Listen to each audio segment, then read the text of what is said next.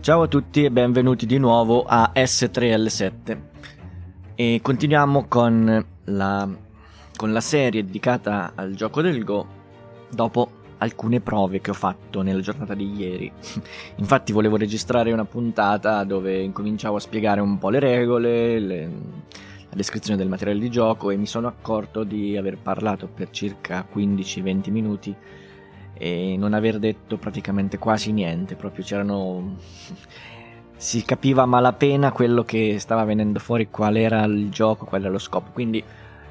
eh, vi consiglio di andare a dare un'occhiata alle regole o direttamente da YouTube dove ci sono professionisti o anche amatori che spiegano questo gioco e, oppure anche sul web perché ci sono tantissimi posti in cui imparare le regole di base.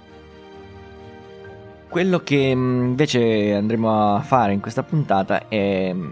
accennarle così proprio brevemente per, per far capire un po' di cosa stiamo parlando. Allora, il gioco è un gioco mh, mm, antico, si gioca su una, chiamiamola scacchiera, si chiama Goban in, in gergo in pratica questa scacchiera, per capirci, è formata da un eh, reticolato formato da 19 linee per 19 linee, quindi dando origine a, a 361 intersezioni. E sono, queste intersezioni sono i posti in cui bisognerà andare a posizionare le nostre pietre a turno. Uno, prima il nero, poi il bianco, poi il nero, poi il bianco, così via fino alla fine della partita. Cioè fino a quando non si capisce che,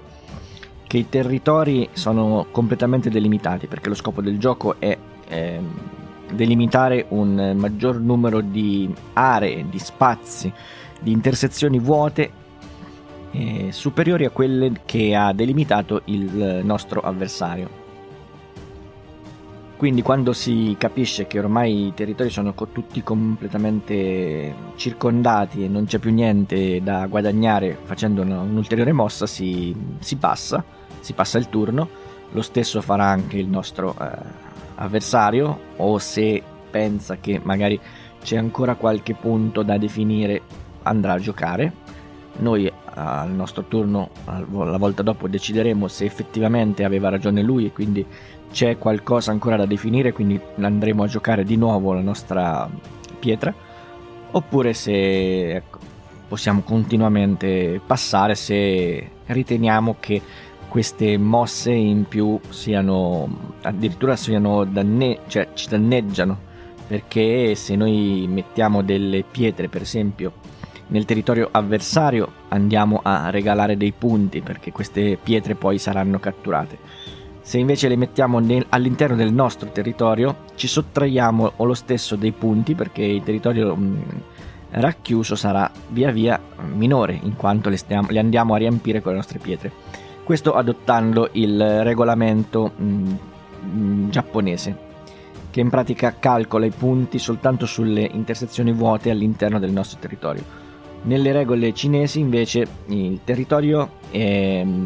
ogni punto di territorio racchiuso vale sì un punto, però vale anche un punto anche le pietre che vanno a, a, il, a formare il contorno. Quindi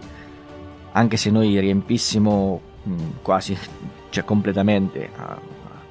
quasi completamente diciamo, perché se le, se le riempiamo completamente sarebbero facilmente catturabili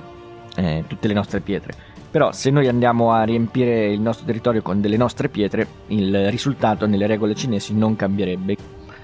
Altra regola che bisogna stare attenti è il fatto che le nostre pietre o il nostro gruppo di pietre, se ne posizioniamo una adiacente all'altra, soltanto in orizzontale e in verticale, non in diagonale, in diagonale le pietre non sono connesse.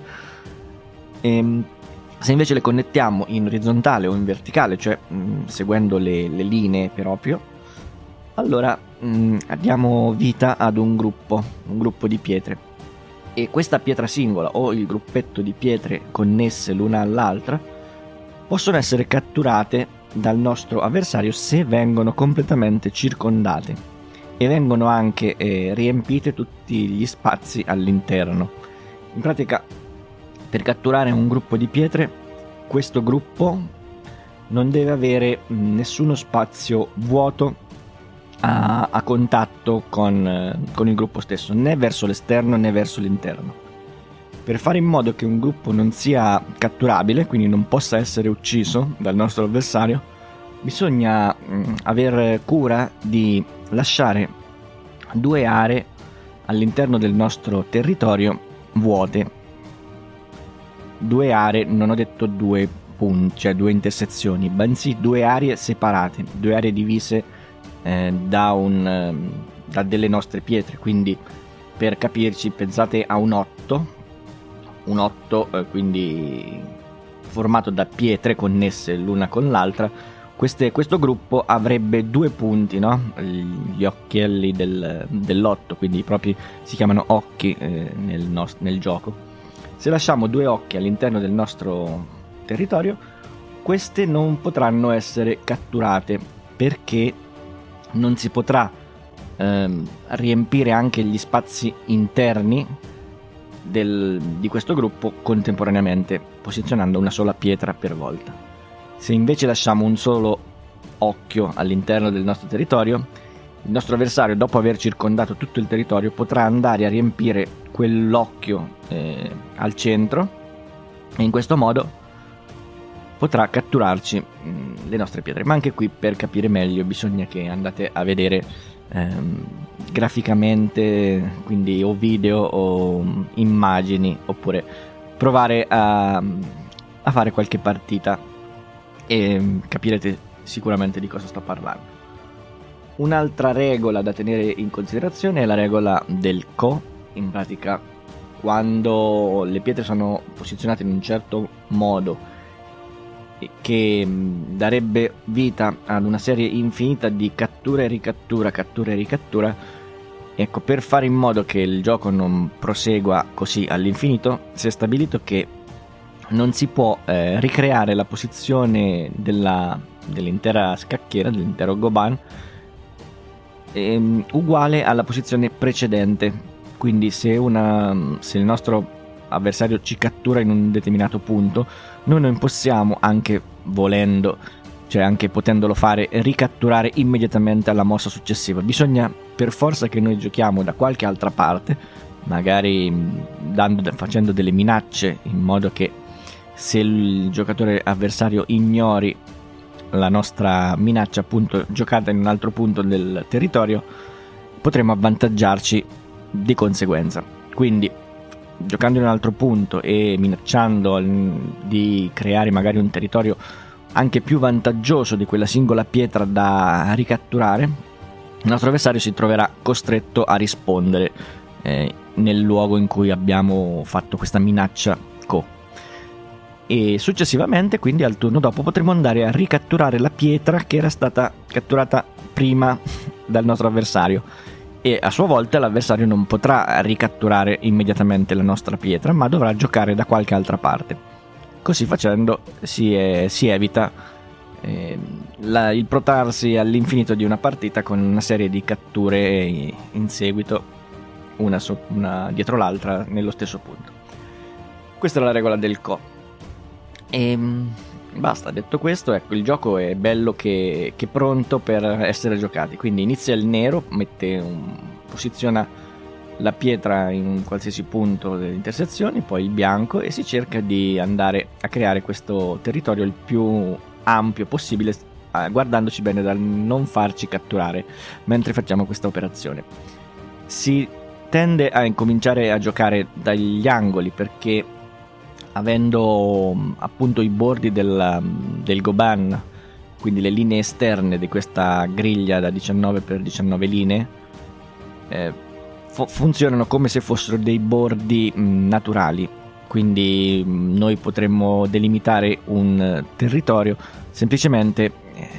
appoggiandoci a queste pareti virtuali esterne e tirare una linea, una in orizzontale, una in verticale e avremmo fatto il nostro territorio senza andare a mettere le nostre pietre lungo i bordi.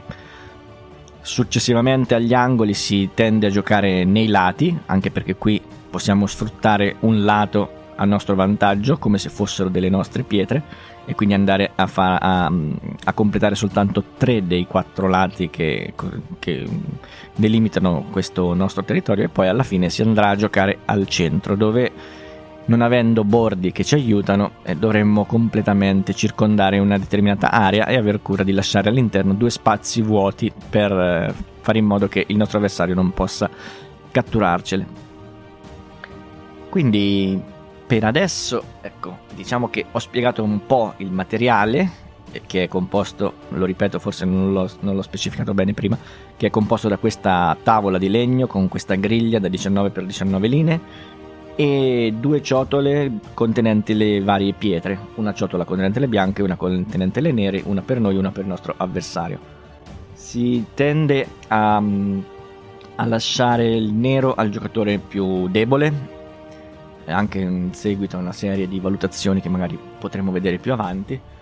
anche perché muove per primo. Però di, di controparte il bianco, mh, mm, per eh, controbilanciare un po' questo svantaggio che ha nel giocare per secondo, gli vengono attribuiti dei punti bonus di in genere di 6,5 punti, in modo che ecco, ci sia questa ricompensa per aver giocato per secondo, cioè questa, questo svantaggio viene colmato da questo punteggio e questo viene chiamata il COMI, quindi in una partita standard il COMI è di 6,5 punti, in passato è stato eh, all'inizio non c'era proprio, poi dopo è stato di 5, 5,5 punti, in altri posti di 7,5 punti, ma vedo che più o meno il più, uh, più accettato, il più diffuso è quello del 6,5 punti per il giocatore bianco.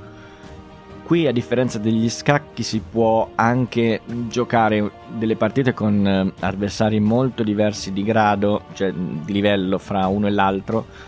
eh, perché si possono aggiungere al giocatore nero, quindi allo, al giocatore più debole, si possono aggiungere delle mosse eh, in più all'inizio, quindi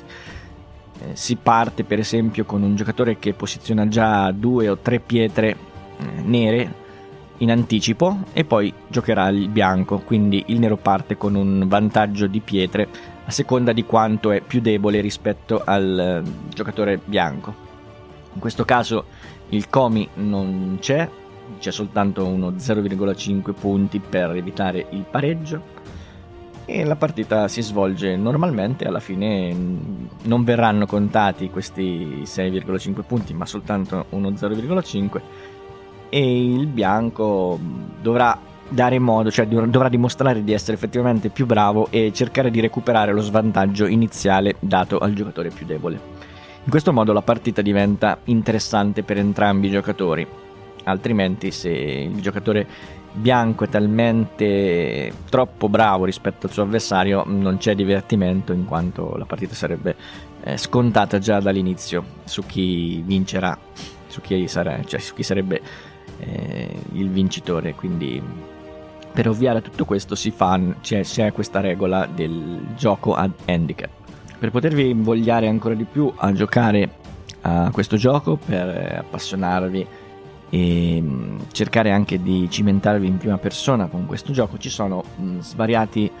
eh, software che possono farvi giocare per esempio contro un'intelligenza artificiale, contro il computer o contro il vostro telefonino. Oppure potete giocare sui server su internet, ce ne sono diversi, anche questi li vedremo magari in una prossima puntata. E ci sono anche ci sono anche degli dei, dei problemini da risolvere di vita e di morte, in pratica eh, si, si, si insegna al giocatore come creare degli occhi all'interno del proprio gruppo prima che il nostro avversario ce lo impedisca o viceversa eh, impedire al nostro avversario di formare gli occhi nel suo, nel suo gruppetto in modo da ucciderlo. Un'altra cosa che si può fare, che consiglio vivamente, è di seguire un anime un giapponese chiamato Ikaru no Go. È, è la storia di un ragazzo, Ikaru, che mm, si imbatte in uno spirito, in uno spirito amante del gioco di Go e professionista di un'epoca antica, legato ad una, ad una tavola. E, con il suo desiderio di continuare a giocare anche dopo la morte, questo spirito si lega al personaggio, a Ikaru, che all'inizio non, è, non era molto interessato a, al gioco, a, ad aiutare questo, questo, spirito, ma che con il tempo si appassiona anche lui e quindi eh, farà la sua strada all'interno del, del gioco del mondo goistico anche grazie a, a un suo amico, fra virgolette, un suo rivale che incontra per caso un giorno e quindi nasce la, la volontà di sfidarsi e di battersi eh, a vicenda. È un anime molto seguito, eh, almeno in Giappone, eh, anche, anche tutti i giocatori cioè non dico tutti, ma una buona parte di quelli che, dei giocatori di Go che ho avuto modo di conoscere eh, sanno di cosa sto parlando e conoscono la, la serie, serie di animazione. Quindi mh, mm, anche a voi consiglio di seguirla perché mh, mm, sicuramente aiuterà la vostra, la vostra voglia nel scoprire il mondo del Go e provare a ad imparare a giocare a questo gioco e diffonderlo come sto facendo io anche con questo podcast. Quindi grazie ancora per eh, avermi ascoltato anche per questa prima puntata ufficiale dove ecco, vengono, cioè, vi spiego un po' le regole, anche se in modo molto blando. E, e niente, vi do appuntamento alla prossima puntata e ciao!